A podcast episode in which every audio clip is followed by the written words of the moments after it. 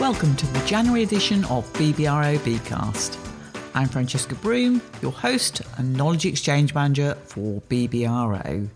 With the new year upon us, we thought we'd reflect on some of the questions we've had from growers in the recent weeks, and that involves impurities and sugar levels. So let's take a visit to the Wissey factory to just see how samples are dealt with, what goes through the tare house, and more importantly, what can we do to try and improve things in future? So it's a busy day here at the Wissey factory, and I'm very pleased to be here with Perry Bateman, who is actually the science lead for British Sugar. And he's going to take us on a little bit of a journey through the arrival of beet right through to the tare house for your samples. So let's hear from Perry as to where we are now and uh, what's going on. Great, thanks, Tez. Yeah, so we're standing next to the uh, Inn Bridge at Wissington factory, uh, which is the first place where a, a, lorry full of beet will arrive on our site. Um, and what happens here is the, the gross weight of the lorry is measured, so it'll go onto a weigh bridge and we'll have the total weight of the vehicle and the contents coming onto site. At that point as well, a um, ticket will be issued to the, to the driver um, so that will enable us to track any samples that are taken from that lorry all the way through the process and into our computer system. And the tickets that are issued, they're actually linked directly back to the grower's contract, aren't they? That's absolutely right. So there will be a contract identification card and a vehicle identification card that will be able to keep track of the lorries and the contracts that are coming in, because of course lorries are used for multiple contracts, so everything is kept in synchronisation with each other. And do you time how long it takes for the lorries to get through the system? Oh, not personally. Um, I mean, some of it depends on whether, so if the lorry is sampled, it will go through to the, the sampling probes, which we'll get to in a minute. Uh, that will take a little bit of time. Uh, if it's not sampled, it will go straight through and it'll either be washed out directly into the factory through our Alpha wash system here, or it will be unloaded onto the flat pad um, where the beet will be piled up and stored for use outside of uh, weighbridge opening times. And I remember years ago, you'd have lorries queuing down the road, but now with the, the just in time, with the planning that goes on, the logistics, it very rarely happens. It's quite a quite a quick turnaround, isn't it? And that's all credit to the, the guys in the uh, the beet intake system here. Um, I have very little to do with that. I'm, I'm, pleased to say, but yeah, it's a it's a logistical masterpiece to keep it all flowing. Um, it's an awful lot of beet lorries. A lot of beet has to come in to keep this place moving at full tilt when it's when it's slicing. So yeah, lot, lots to keep everybody working hard. Right. So shall we just hold this next lorry up and we'll make our way across to the, the next good, sounds point? Good. Yep. So it's good to see so much health and safety. Obviously, helps with the whole factory health and safety remit, doesn't it? Absolutely, yeah. It was, uh, it's right at the front of our agenda all day, every day. It uh, should be top of everybody's list. Right, so where are we now? Is this? So we're just walking through the um, tare house building, but that's because it's just the easiest route to where we're going to next, yeah. which will be um, where the samples are actually taken from the beet lorries and an awful lot warmer than standing outside. Indeed, yes. There's a, a, little bit of rain in the air out there, not there? So. I did just notice we passed the NFU office there. Yep. Is that where they're based? Yes, yeah. they have got a representative at every site. Um, and as this is where all the processing is done for the, the beet samples for payment purposes, um, there's clearly a significant presence here at, at all times to, to keep an eye on all of that. Is that man 24 hours? Whilst we're working, yes. Yeah, oh, okay. Yeah. Um, so what we're standing in front of here is our um, automated beet samplers. And what these do is they, they take essentially a core sample out of the back of the lorry. Um, it's designed to take a, a, representative sample of the contents of the lorry. It screws down into the, into the trailer, lifts up a core, uh, so a cross section essentially of the, of the trailer's worth of contents, and then deposits that into a sample splitter. The splitter then drops all of that beet into a, into a chute which then divides it uh, between two buckets essentially. So you get a, a paired sample potentially. Um, and that, that'll be a sub-sample of the main sample, and that represents the content of the beet. And that amount of beet is about 25 kilos when it's down to a single bucket.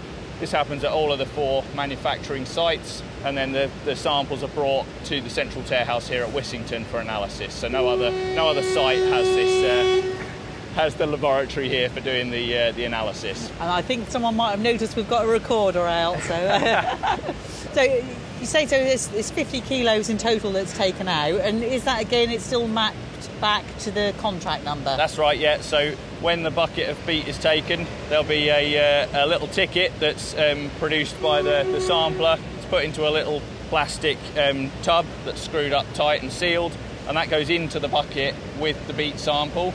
And so it travels with it for the rest of the process. So there's always an identification tag with the sample, so you can always link it back to whose contract it was, which vehicle delivered it. So we've got a nice line of buckets in front of us. So this is obviously where the samples come in, and you, right. got you've taken two samples from each load. So only, only one of them is used. Yeah. The other the other would allow the collection of a duplicate sample essentially. So it's normally only one bucket per, per sample actually comes here. And it's amazing actually just looking at these buckets, the, the difference in you know, size, soil, colour. You can see one or two that are obviously very, very wet, possibly a little bit of um, rot in there. But, uh, it's, it's amazing the difference that we're looking at. That's right. It's uh, sort of a multicoloured dream coat here. Um, some of the more practiced eyes think they can identify where the beets come from just by the way it looks, uh, but I'm I'm not sure I'm I'm there yet with that. But you can certainly see some of the darker, peatier organic soils and some of the lighter, sandier stuff is very Yeah. easy to distinguish. And slightly concerning is the amount of damage that we're looking at here. Now, could that some of that damage be from the extraction process, or is that likely to be a fair sample of what we're looking at in the lorry?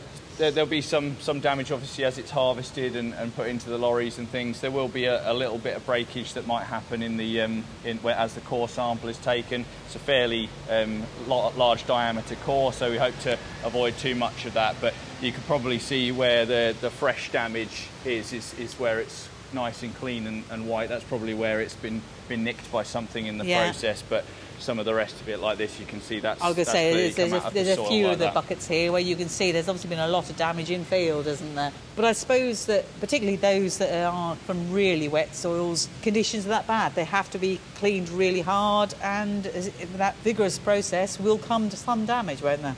Yeah, I think that's right. And when uh, when we have nice dry conditions, light sandy soils, for example, the the, the, the dirt just falls off the beet almost um, without much persuasion, um, which is a, a bit of a different um, scenario to where we are right now on And- the 5th of January. And unfortunately, for the whole of this season, there, there hasn't been much of a time where you've had that nice dry conditions, have you? That's right. Yeah, yeah. So from here, you've got quite a load of buckets all waiting to be processed. That's right. So if you, if you look over there, you can see how they come into the uh, the tare house. So we've got buckets coming up a conveyor belt, and each of those is associated with a sampled lorry.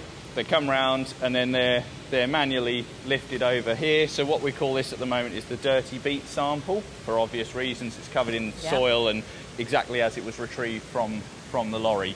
So the first thing we will need to do is to weigh the sample, and that will be the dirty weight of beet. Um, so the, the objective here is, of course, to get the, the weight of the, the beet with the, the mud on it, the soil on it.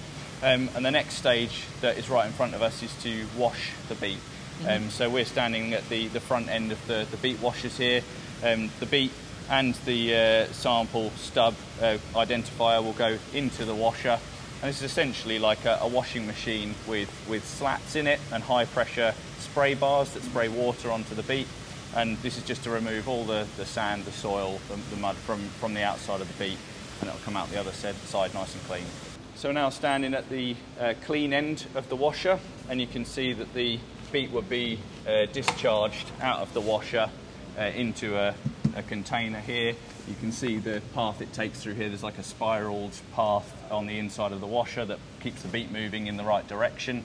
And conveniently, Blue Peter style, there is some clean beet right behind us. I'm surprised the drums are a good, what, eight to ten foot? Yeah, they're fairly substantial. I mean, you could see from the dirty beet, there's um, there's some pretty stubborn soil sometimes, particularly the clayey type soil, and of course in the grooves on the beet, and the, if you get any fanging or anything like that, it can be really quite challenging to, to remove the soil from that. And then we have a nice clean sample in front of us. Yes, yeah, so you can see that back to, to good as new, more or less. Um, so, yeah, that, that should have nearly all of the dirt removed from it. If there is any real big chunks that are, are stuck in grooves and things, then that might also be um, removed at this stage. But you can see the variety of the sizes have come through as well. Yeah. We've got everything here from almost the size of my head uh, to Yeah. uh, something a bit more turnip-like or, or uh, you know, maybe even a big parsnip. And that's very reflective of what a lot of people are seeing in the field, that we're getting a, a fair mix of sizes. Okay, so nice and clean? Yeah, so we've got our clean beet sample. Um, so now that is, that's weighed again. So now we have a, a dirty weight that we started with and a clean weight of the same sample of beet. And what that allows us to calculate is the dirt tare And then that can be used to back calculate to the lorry to represent how much of the lorry um, was soil, because of course what we're, we're really looking for is sugar beet, not, um, not soil. So again, it, it, just goes back to how important it is for growers to get the, the beet out as cleanly as possible, doesn't it? Exactly, yep. So the next stage here, we've got our clean, um, clean beet now, is to prepare the actual sample for the laboratory analysis, which is through those doors, and we'll go in there in a second. So this piece of kit in front of us is called the brei saw. Um, so of course the, the sample will be identified again according to its, its ID tag that follows it through the whole process. And then it will go into um, this machine here which if you think of it as a, as a drum which is tumbling the beet inside with a very sharp circular saw uh, protruding into the side of the drum which means that randomly as the beet comes round it will get struck by the saw and it will cut into, into the sugar beet and it will produce a paste uh, called brei, which is our um, sample of sugar beet that we will then analyse in the laboratory.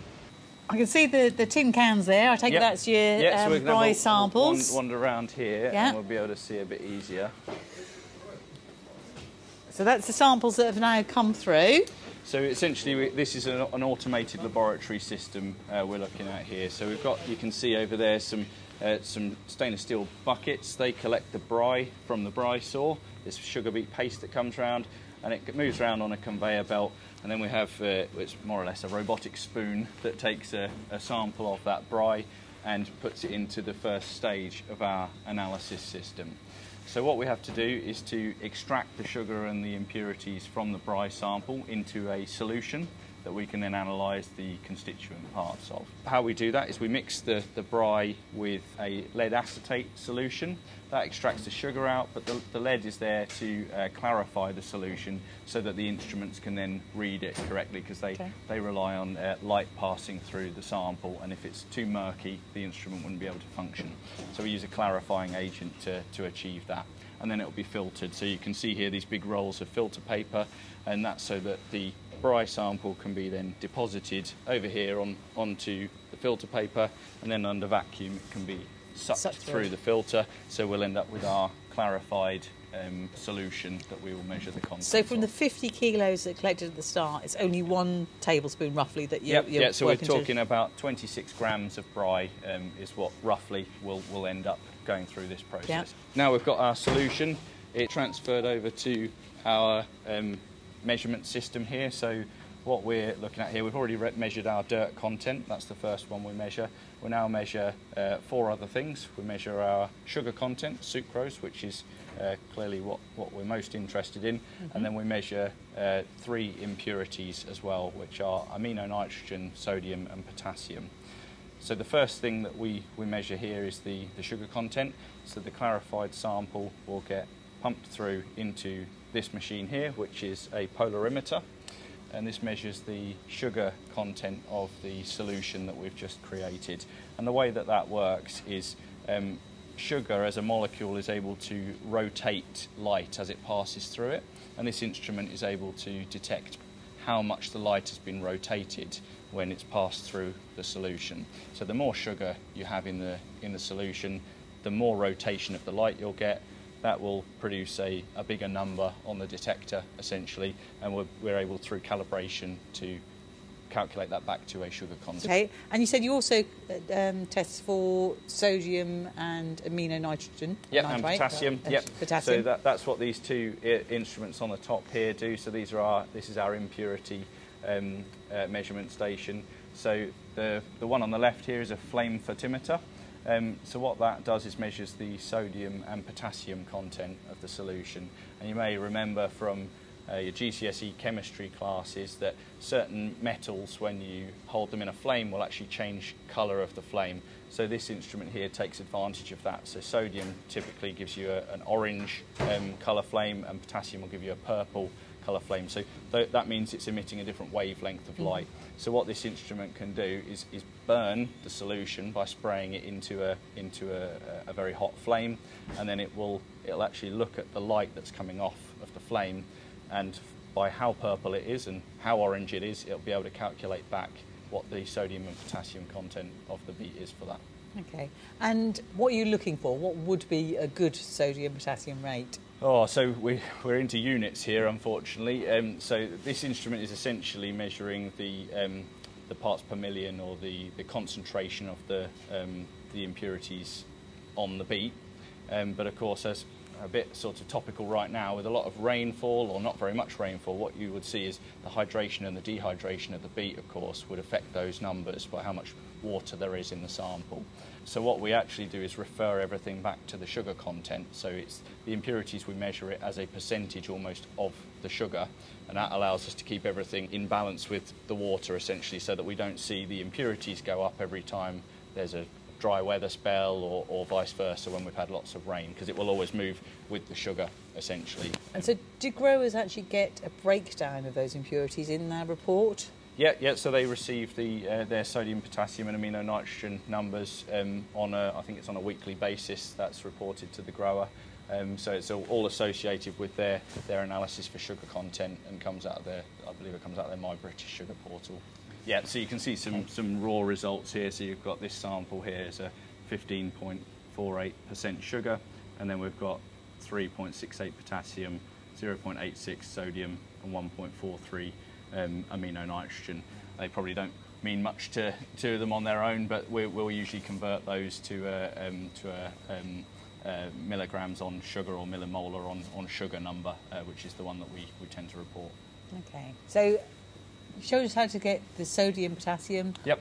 What about for the amino nitrogen? How do you The amino nitrogen is this instrument on the right here. So this is called a double beam photometer, um, and this carries out a small chemical reaction essentially with the solution we've produced. So it uses a copper nitrate um, solution. Copper uh, will bind with the amino nitrogen content in the solution and produce a blue colour. Um, so what we can do is is have two samples, one that gets mixed with copper and the other one that gets mixed, mixed with a blank reagent with no copper in it essentially. One will go blue, the other one will stay as it was, and then by comparing the absorbance between the two samples, you can calculate how much amino nitrogen was present in that sample. Okay. Hence the double beam, it needs two beams to measure the reference sample and the actual sample with the copper in it side by side. And all of this is automated. It'll just uh, do its thing, and out come the dirt content, the sugar content, sodium, potassium, and amino nitrogen for the same sample. Some of this kit looks fairly new. So, is this something new to British Sugar? I know you've always done testing, but Yep. is this sort of system? So these new? instruments, you're quite right, they're nice and shiny. Um, I think these have been in for two years now. Um, so these were essentially essential replacement for the instruments that were old and uh, in, in need of replacement. So clearly this, this is a, a fairly um, extensive um, investment, this, this laboratory. So I, I can see from the area in the workspace here that you have a, a, a minimum number of staff. I, I don't suppose many, but I'm assuming that they do a, a night duty. And I think I'm right in saying they actually manage all of the samples from all of the sites, don't they? That's right, yeah. So all of the samples that are taken from the from the probes on site are transported by lorry to Wissington and they're all processed through this centralised tare house laboratory. So overnight, that's that's when all the actual um, analysis and sample processing is done. You can see a bit of activity going on here, lots of cleaning and maintenance and that, calibrations and things will be done during the day. But yeah, most of the staff are here at night. Why is it done at night? So we, we have the beet samples are all collected through the day. Of course, the weigh bridges are open five till five or five till six, something like that. So we haven't got a complete set of, of beet samples from the factory until the end of the day. And then, of course, they have to get to Wissington. So there's a lorry moves them all around, brings them here, and then we would like the data as soon as possible. So we'll have it ready for the morning, so we know what's arrived yesterday um, for use in the factory and, and accounting and all those purposes. And any idea on an average day how many samples you'd actually be putting through here? Four, five, six hundred samples uh, will go through um, overnight and, and into the morning. So we've now had a look at the data that's come through, and we can see that all on the screen. What happens next? So the, the whole system is computerized, as you can imagine. So it tracks the sample number all the way through this process and is then able to associate the sample and therefore the contract uh, with the analysis that we've produced here. So of course the, the most important one we'll be thinking about would be the sugar content and that then can be used to calculate the payment of course for the, for the grower um, once they work back to adjusted tonnes of, of sugar essentially that's been delivered. Um, so this is all connected to, um, to a system called Croplands, which will then take all of this data and move it to where it needs to go. I mean, we've got a number of samples in front of us here, but you couldn't actually tell whether they are the same contracts, different contracts. No, that's right. So they've got a, a unique um, identifier that's produced when the lorry comes onto site. Uh, we can see here which, which factory um, these have come from, but that's pretty much it. And uh, we'll be talking to Simon shortly about the actual sugar impurities and, and sugar levels for this year, because there's been a, a little bit drop for the last few years. Have you seen the same this year? Yes, yeah. So um, we, have seen a, a, general shift in the amount of impurities that are in the beet. Um, around about five five years ago or so, it seemed to take quite a step change for, for the worse. So more impurities in, in the beet, um, and we are trying to understand the, the reasons behind why that's happened and, and, what we can do about it. Right. Well, I'm about to speak to Simon, so I shall pick his brains and see if he can um, add any information for that for us. So Great. thank you ever so much, Perry. Thank you very much. Cheers. So it's been great to have a little wander around with Perry and find out how the Tare House is operating and obviously how they're monitoring the sugar levels. But although we can see what's happening here at Tare House level, what's actually happening in field, Simon? How are sugars affected? Well, it's a, such a simple question to ask that, isn't it? Of course, you know what my answer is going to be, and it is really incredibly complex. And but I I, I, wanted to make that point because I think we're often very keen to just find a single factor that, which is responsible for it. And clearly in 2023, our sugar levels were lower. Typically, they sit between 17 and 17 and a half. 2023, and I think most growers would have seen this, they're pretty much a whole percentage lower, sitting between 16 and 16 and a half. So I think there's the question is why are our sugar levels lower, and particularly the production of sugar in the field, but then we also need to remind ourselves, obviously, when we when the crops come into the factory uh, and how we extract the sugar from them. And of course, that's what growers are measured on to a degree. Are there factors there which affect that uh, extraction process as well? And do you find that the sugars fluctuate much across a season? So, so actually, when we're starting to harvest, weather's ch- patterns changing, uh, temperatures changing. Is there much difference between what we're seeing in harvesting from, say, end of September to what we potentially will be seeing from the, the last few crops in February? I think there's two parts to that question. I think, first of all, we, we establish a level of sugar production in the field, which I think is the kind of top level. You know, we need good canopies, we need optimum plant densities, uh, and, and, of course, we need good sunshine levels. We shouldn't uh, forget that in July last year, the sunshine levels, which is a key month for the sugar crop, is when we've got our full canopies and they're very effective, they have very high radiation use efficiency at that time. Actually, our sunshine levels in July 2023 were actually 30% down on where they are on the long term average.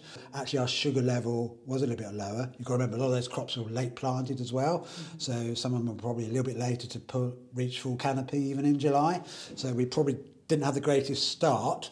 So you get to that point and what a crop can potentially do, but then it can be massively influenced by the weather.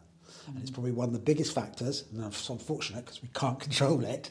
We do it, can affect it, particularly the two conditions which have been identified over the year. If we have a late summer drought followed by a lot of rain. When we're looking at the harvesting period, what you're saying really is because there are uh, less sunlight hours really what you're getting at the end of September, October, there's not going to be a huge amount of change between that and February unless we suddenly have a, a warm area. The, the, the only other factor which I would introduce in there is obviously if we get a lot of foliar disease. Mm-hmm. Uh, and we do know, again, obviously, if we get a lot of disease, it has to be quite severe infection, and we did see a lot more Cercospora in 2023 than we anticipated. And that's probably a subject of a, another conversation another day. But we did see it. And of course, what's happening there, you're getting a lot of leaf degradation, leaf senescence. And when that happens within the plant, obviously, you're losing photosynthetic area, so you're not you're not going to be able to capture sunlight and convert it into sugar. But also, we're, that process of those leaves kind of breaking down mobilizes a lot of nitrogen in the plant, which can then be moved down into the root and increase our amino N levels. Again, goes goes back to my point about you've got what's being produced in the field, but what's happening in this really complex biochemistry in the root.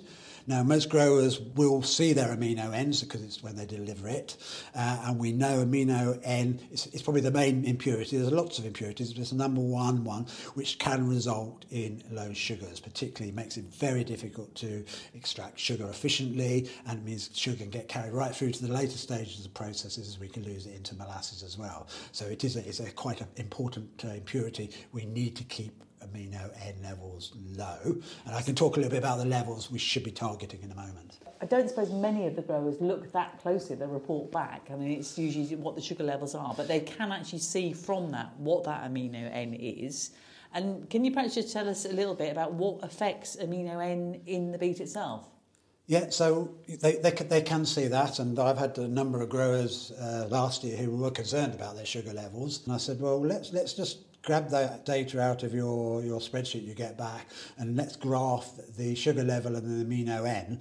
And when you did that, you could very quickly see as amino N levels went up, certainly above 100 milligrams per 100 gram of sugar, you could see the sugars come down. So the, the chemistry is complex. We probably haven't got time to get into that today, but just be assured that when those amino levels, uh, levels go high, you will expect to see your, your sugar levels go down. So what kind of levels I'm talking about? This is a big generalization, but I think it's probably a good one. If you are below 100 milligrams of amino N per 100 gram of sugar, you're probably in a safe area.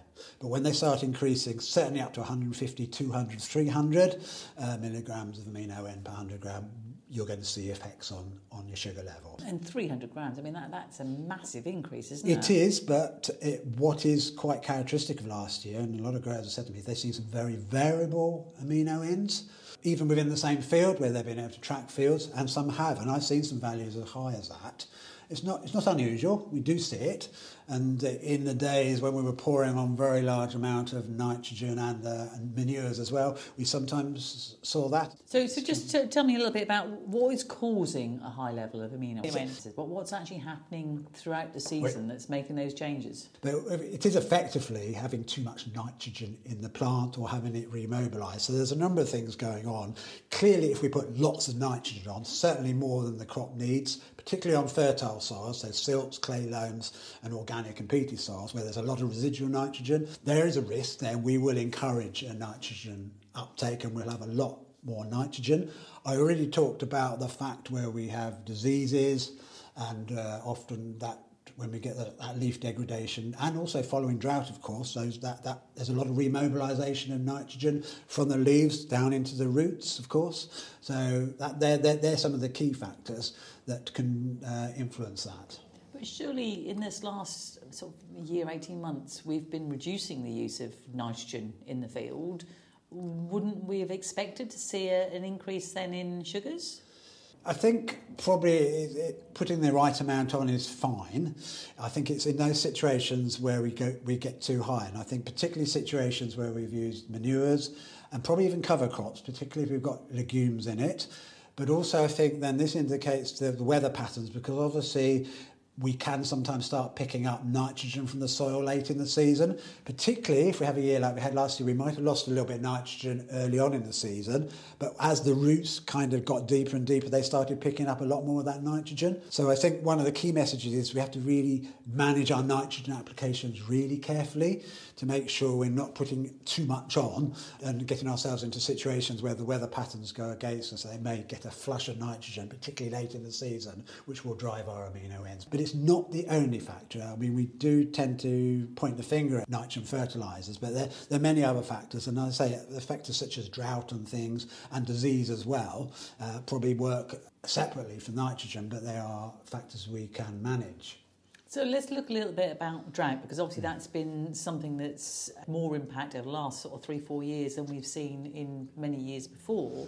Is there anything that we could actually be doing to try and mitigate the, the drought impact and obviously the increase of the amino nitrogen? I think there absolutely are, but just remember what the drought effects, or they have twofold in a way. First of all, there's the effect of remobilising nitrogen in the plant, but also, obviously, following drought and rain, the plant, sugar beet being biennial, will try and grow again, and obviously to do that, it will rob sugar from the root. So there's, there's almost a double double whammy effect. I think one of the areas I would like to remind ourselves the more we can do to improve our resilience of our soils to drought, the less likely we are to see this such amount of leaf senescence, degradation after drought events. So back to things like improving soil health, uh, in trying to improve organic matter, improving soil structure, putting manures on, improving the fertility of it. We have to do it in a managed way because if you remember, I've already said if we go too far, it can actually make the problem work. But actually trying to improve the drought resilience of our, our crops actually have, will quite have an effect. That's one thing we can do. Obviously, we can do very little when it comes to sunlight hours. Yep. But is it again something we need to be looking at? Is, is there a difference in varieties for the sugar impurity levels? Good question. If you if you look at impurities or, or even like sugar content, so if you cast your eye over the uh, 2024 RL list, you'll see there probably is a difference of around one percent. So there's an intrinsic genetic difference. But what I would now say is actually other effects are much more important, uh, and I've I think it's probably, probably three times more important the site effects rather than the variety effects. Mm-hmm. But clearly, if you do have a persistent problem with sugars, or you're looking maybe to early lifting, try and go with a variety which we know genetically tends to produce a higher sugar, will probably put you in a better position, won't it? But I think actually, yes, genetics, there is a small effect, but by the, the most significant effects are site effects. I think uh, we talked about nitrogen, and again, I think I would reiterate making sure we assess our nitrogen status of the soil and only apply a nitrogen to what the crop needs is really important. Talked about building soil resilience. I'd also just remind people for anybody who have low potash soils, and I'm talking index of 0, 1 and below, potash is quite important, particularly for canopy growth and persistence in drought. So we do know, and there's been work which showed that if you get very low uh, soil potash, you can see increased amino Ns and low sugars as well. So making sure, I think majority of growers' crops are probably on higher indices. But if you are in that situation, uh, it, and, and, many growers may not have been applying potash over the last few years because of the cost of fertilisers, if you are particularly indexes one and zero, make sure we're putting some potash on. Any idea how that works? Uh, principally through affecting the soil, uh, the moisture status of the plant. Potash is a really important osmoregulator, so it's actually allowing those plants to remain turgid and keep going stronger. You tend not to get the resulting leaf death. Mm-hmm. You know, many growers have seen it after a drought. You see the whole whole of the bottom 50% of the leaves just die off. You'll prevent that and prevent that process of then remobilising nitrogen. The other areas, I think two other areas I'd cover off is obviously making sure we keep our crops protected, particularly against disease. And that was challenging in 2023. We did see a bit of Cercospora come in, but making sure we're really attending to the detail to keep those crops so we're not getting this uh, senescence of the leaves. And the other one is just worth reflecting on, and from lose sight of it, and it's been very challenging this year because of harvesting conditions, is root damage. We know if we cause a lot of root damage, root tip breakage, and root damage, we will then accelerate sugar loss quite considerably. I think the work has shown it's probably respiration, which is our main cause of sugar loss, is three times higher in badly damaged roots as opposed to uh, undamaged ones, and particularly if temperatures are still warm. So obviously, early campaign where temperatures are probably still above 10 degrees and lots of root damage, lose sugar there as well. So again, it just reinforces like it's never going to be one thing. It's going to be a combination of factors which we really need to attend to the detail of. And it goes to show that even if you've got you know, reasonable sugars, if you get sugars at 17, but you know full well you've had some uh, instance of drought or you've got disease, there is more to be had, isn't there? If, if people yeah. you know just pay that little bit more attention. One more relationship is probably just worth drawing attention to uh, people is obviously, and it's a bit of a general one, obviously in years of high yields, particularly large roots, and we got some very large mm. roots from last year, you tend to see a decline in sugar. If you just think about the complex biochemistry of obviously getting sugar produced and moved in. If you've got very large roots with probably very large cells in the roots, you've got a lot more challenge with regards getting sugar moved into those cells. So we do tend to see as uh, yields go up, sugars do tend to decline. Now, intuitively, that feels wrong, doesn't it? But I think what I'm trying to say, there's a bit of a sweet spot, sorry about that, very quite, sweet spot between root size and sugar. And obviously, that's what you see when returns come back. But obviously, I think in years where we have got some very large roots, we have we would probably generally expect to see some lower lower sugars. It's purely a dilution effect, really, isn't it? You've got some very large roots, you know.